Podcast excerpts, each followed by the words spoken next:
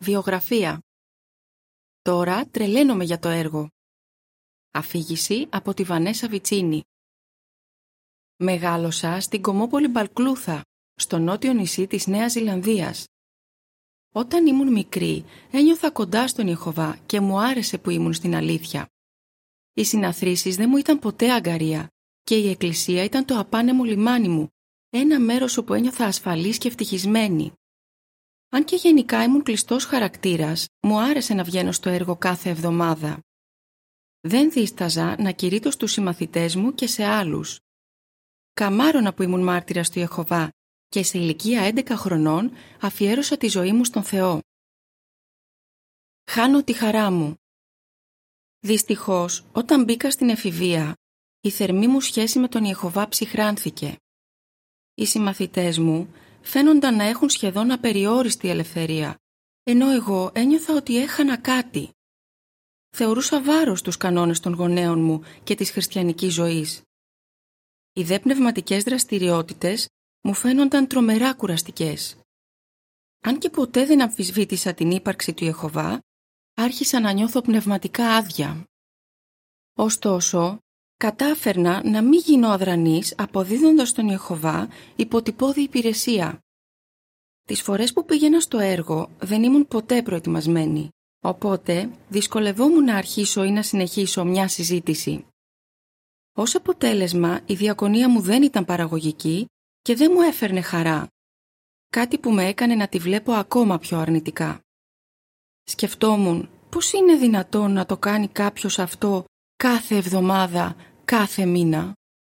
Όταν έγινα 17 χρονών, με έπιασε μια ασυγκράτητη επιθυμία για ανεξαρτησία. Μάζεψα λοιπόν το πράγματά μου, έφυγα από το σπίτι και μετακόμισα στην Αυστραλία. Οι γονείς μου λυπήθηκαν πολύ. Ανησυχούσαν, αλλά έλπιζαν ότι θα διατηρούσα το πνευματικό μου πρόγραμμα. Στην Αυστραλία, η πνευματικότητά μου εξασθένησε ακόμα περισσότερο. Στις συναθρήσεις πήγαινα αραιά και πού με τραβούσε η παρέα νεαρών ατόμων που σαν και εμένα δεν είχαν κανένα πρόβλημα να πηγαίνουν στη συνάθρηση τη μια μέρα και να βγαίνουν για ποτό και χορό στα κλαμπ την επόμενη. Καθώς σκέφτομαι εκείνη την εποχή, συνειδητοποιώ ότι βρισκόμουν με το ένα πόδι στην αλήθεια και με το άλλο στον κόσμο, χωρίς όμως να νιώθω ότι ανήκω σε κάποιο από τα δύο. Ένα απρόσμενο αλλά πολύτιμο μάθημα. Δύο χρόνια αργότερα μια αδελφή χωρίς να το καταλάβει, με έκανε να σκεφτώ πού πήγαινε η ζωή μου. Μέναμε πέντε άγαμες αδελφές σε ένα σπίτι και φιλοξενήσαμε τον επίσκοπο περιοχής με τη γυναίκα του, την Ταμάρα, για μια βδομάδα. Ενώ ο σύζυγός της ασχολούνταν με εκκλησιαστικά ζητήματα, η Ταμάρα περνούσε χρόνο με εμάς τα κορίτσια και γελούσαμε μαζί. Αυτό μου άρεσε. Η Ταμάρα ήταν προσγειωμένη και προσιτή. Μου φαινόταν απίστευτο που ένα τόσο πνευματικό άτομο μπορούσε να κάνει τόσο καλή παρέα. Η Ταμάρα ξεχύλιζε από ενθουσιασμό. Η αγάπη της για την αλήθεια και για τη διακονία ήταν μεταδοτική. Χαιρόταν να δίνει στον Ιεχωβά το καλύτερο, ενώ εγώ ήμουν δυστυχισμένη προσφέροντάς του υποτυπώδη υπηρεσία. Η θετική της στάση και η γνήσια ευτυχία της επηρέασαν βαθιά τη ζωή μου. Το παράδειγμά της έστρεψε την προσοχή μου σε μια θεμελιώδη αλήθεια της Αγίας Γραφής. Ο Ιεχωβά θέλει να τον υπηρετούμε όλοι μας με χαρά και με κραυγές ευφροσύνης. Ψαλμός 102 Αναζωπυρώνω την αγάπη μου για τη διακονία. Ήθελα να έχω και εγώ τη χαρά που ένιωθε η Ταμάρα, αλλά για να γίνει αυτό χρειαζόταν να κάνω μεγάλες αλλαγές. Πήρε χρόνο αλλά τελικά άρχισα να κάνω κάποια μικρά βήματα. Άρχισα να προετοιμάζομαι για το έργο και να κάνω βοηθητικό σκαπανικό πότε πότε. Αυτό με βοήθησε να νιώθω λιγότερο άγχος και περισσότερη αυτοπεποίθηση. Καθώς χρησιμοποιούσα τη γραφή συχνότερα στο έργο, ένιωθα πραγματική ικανοποίηση. Έπειτα από λίγο έκανα βοηθητικό σκαπανικό κάθε μήνα. Άρχισα να καλλιεργώ φιλίες με άτομα κάθε ηλικίας που τα πήγαιναν καλά στην αλήθεια και απολάμβαναν την υπηρεσία τους στον Ιεχωβά. Το καλό τους παράδειγμα με βοήθησε να επαναξιολογήσω τις προτεραιότητές μου και να αποκτήσω ένα καλό πνευματικό πρόγραμμα. Απολάμβανα τη διακονία ακόμα περισσότερο και τελικά ξεκίνησα το τακτικό σκαπανικό. Για πρώτη φορά, έπειτα από χρόνια, ήξερα που πατάω. Ήμουν και πάλι ευτυχισμένη μέσα στην εκκλησία, όπου ένιωθα σαν στο σπίτι μου. Βρίσκω έναν μόνιμο συνεργάτη στο σκαπανικό. Έπειτα από έναν χρόνο γνώρισα τον Άλεξ, έναν καλοσυνάτο γνήσιο άνθρωπο που αγαπούσε τον Ιεχωβά και τη διακονία. Ο Άλεξ υπηρετούσε ως διακονικός υπηρέτης και ήταν ήδη έξι χρόνια σκαπανέας. Είχε επίσης υπηρετήσει για κάποιο διάστημα εκεί όπου η ανάγκη ήταν μεγαλύτερη, στη Μαλάουι. Εκεί συναναστράφηκε με ιεραποστόλους που τον επηρέασαν βαθιά και που τον υποκίνησαν να συνεχίσει να βάζει τα συμφέροντα της Βασιλείας στην πρώτη θέση. Το 2003 παντρευτήκαμε και από τότε συνεχίζουμε την ολοχρόνια διακονία. Έχουμε πάρει πολλά υπέροχα διδάγματα και ο Ιεχωβά μας έχει ευλογήσει με αμέτρητους τρόπους.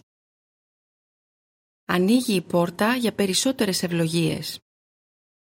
Το 2009 προσκληθήκαμε να υπηρετήσουμε ως Ιεραπόστολοι στο Τιμόρ Λέστε, μια μικρή χώρα στο Ινδονησιακό αρχιπέλαγος. Μας πλημμύρισαν ταυτόχρονα διάφορα συναισθήματα, έκπληξη, ενθουσιασμός και φόβος. Έπειτα από πέντε μήνες φτάσαμε στην πρωτεύουσα, τον Τίλι.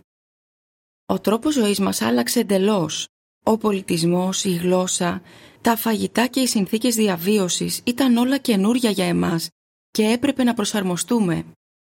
Στο έργο βλέπαμε συχνά τη σήμαινε φτώχεια, έλλειψη εκπαίδευσης και καταπίεση. Βλέπαμε επίσης πολλούς που κουβαλούσαν σωματικά και συναισθηματικά τραύματα από τον πόλεμο και τη βία. Η υποσημείωση αναφέρει από το 1975 το Τιμόρ Λέστε έζησε δύο δεκαετίες πολέμου στα πλαίσια ενός αγώνα για πολιτική ανεξαρτησία.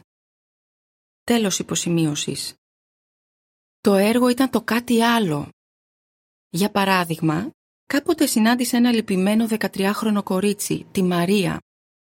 Η μητέρα της είχε πεθάνει πριν από λίγα χρόνια, ενώ τον πατέρα της τον έβλεπε σπάνια. Όπως πολλά παιδιά της ηλικίας της, η Μαρία δεν είχε κατεύθυνση στη ζωή. Θυμάμαι κάποια φορά που μου άνοιξε την καρδιά της κλαίγοντας. Αλλά δεν μπορούσα να καταλάβω τι μου έλεγε, επειδή δεν ήξερα ακόμα καλά τη γλώσσα. Προσευχήθηκα στον Ιεχωβά ζητώντας του να με βοηθήσει να την ενθαρρύνω και μετά άρχισα να τις διαβάζω επικοδομητικά εδάφια. Τα επόμενα λίγα χρόνια έβλεπα την αλήθεια να μεταμορφώνει τη συμπεριφορά, την εμφάνιση και τη ζωή της. Η Μαρία βαφτίστηκε και τώρα διεξάγει τις δικές της γραφικές μελέτες. Σήμερα έχει μια μεγάλη πνευματική οικογένεια και πλέον νιώθει ότι ανήκει κάπου. Ο Ιεχωβά ευλογεί το έργο στο Τιμόρ Λέστε. Αν και οι περισσότεροι ευαγγελιζόμενοι δεν έχουν πάνω από 10 χρόνια βαφτισμένοι, πολλοί υπηρετούν ως καπανείς, διακονικοί υπηρέτες ή πρεσβύτεροι. Άλλοι εργάζονται στο απομακρυσμένο μεταφραστικό γραφείο και βοηθούν στην παραγωγή πνευματικής τροφής στις τοπικές γλώσσες. Όταν τους άκουγα να υμνολογούν στη συνάθρηση, όταν έβλεπα το χαμόγελό τους και όταν παρατηρούσα την πνευματική τους πρόοδο, ξεχύλιζα από ευτυχία. Δεν θα μπορούσα να φανταστώ πιο ευτυχισμένη ζωή. Ο διορισμός μας στο Τιμόρ Λέστε διέφερε πολύ από τη ζωή στην Αυστραλία, αλλά δεν θα μπορούσα να φανταστώ πιο ευτυχισμένη ζωή. Μερικές φορές στριμωχνόμασταν σε ένα μικρό λεωφορείο γεμάτο κόσμο, καθώς και αποξηραμένα ψάρια και στίβες λαχανικών από την τοπική αγορά. Κάποιες μέρες διεξήγαμε μια γραφική μελέτη σε ένα ζεστό και υγρό σπιτάκι με χωμάτινο πάτωμα και με κότες να τρέχουν εδώ και εκεί. Ωστόσο, παρά τις όποιες δυσκολίες, συχνά σκεφτόμουν «αυτό που ζούμε είναι φανταστικό». Κοιτώντας το παρελθόν, είμαι ευγνώμων που οι γονείς μου έκαναν το καλύτερο για να με διδάξουν τις οδούς του Ιεχωβά και με στήριξαν ακόμα και στα δύσκολα εφηβικά μου χρόνια. Το εδάφιο παροιμίας 22.6 έχει αποδειχτεί αληθινό στην περίπτωσή μου. Οι γονείς μου καμαρώνουν για τον Άλεξ και εμένα. Είναι ευτυχισμένοι βλέποντας να μας χρησιμοποιεί ο Ιεχωβά. Από το 2016 υπηρετούμε στο έργο περιοχής στον τομέα του γραφείου τμήματος της Αυστραλασίας. Μοιάζει απίστευτο ότι κάποτε το έργο μου φαινόταν αγκαρία. Τώρα τρελαίνομαι για το έργο. Έχω πλέον συνειδητοποιήσει ότι ανεξάρτητα από τα σκαμπανεβάσματα της ζωής, η αληθινή χαρά έρχεται μόνο όταν υπηρετούμε ολόκαρδα τον Θεό. Πράγματι, τα τελευταία 18 χρόνια που υπηρετώ τον Ιεχωβά μαζί με τον Άλεξ είναι τα πιο ευτυχισμένα χρόνια της ζωής μου.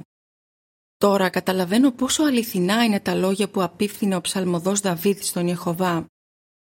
Όλοι εκείνοι που καταφεύγουν σε εσένα θα χαίρονται. Θα κραυγάζουν πάντοτε με εφροσύνη. Όσοι αγαπούν το όνομά σου θα χαίρονται σε σχέση με εσένα. Ψαλμός 5.11 Τέλος του άρθρου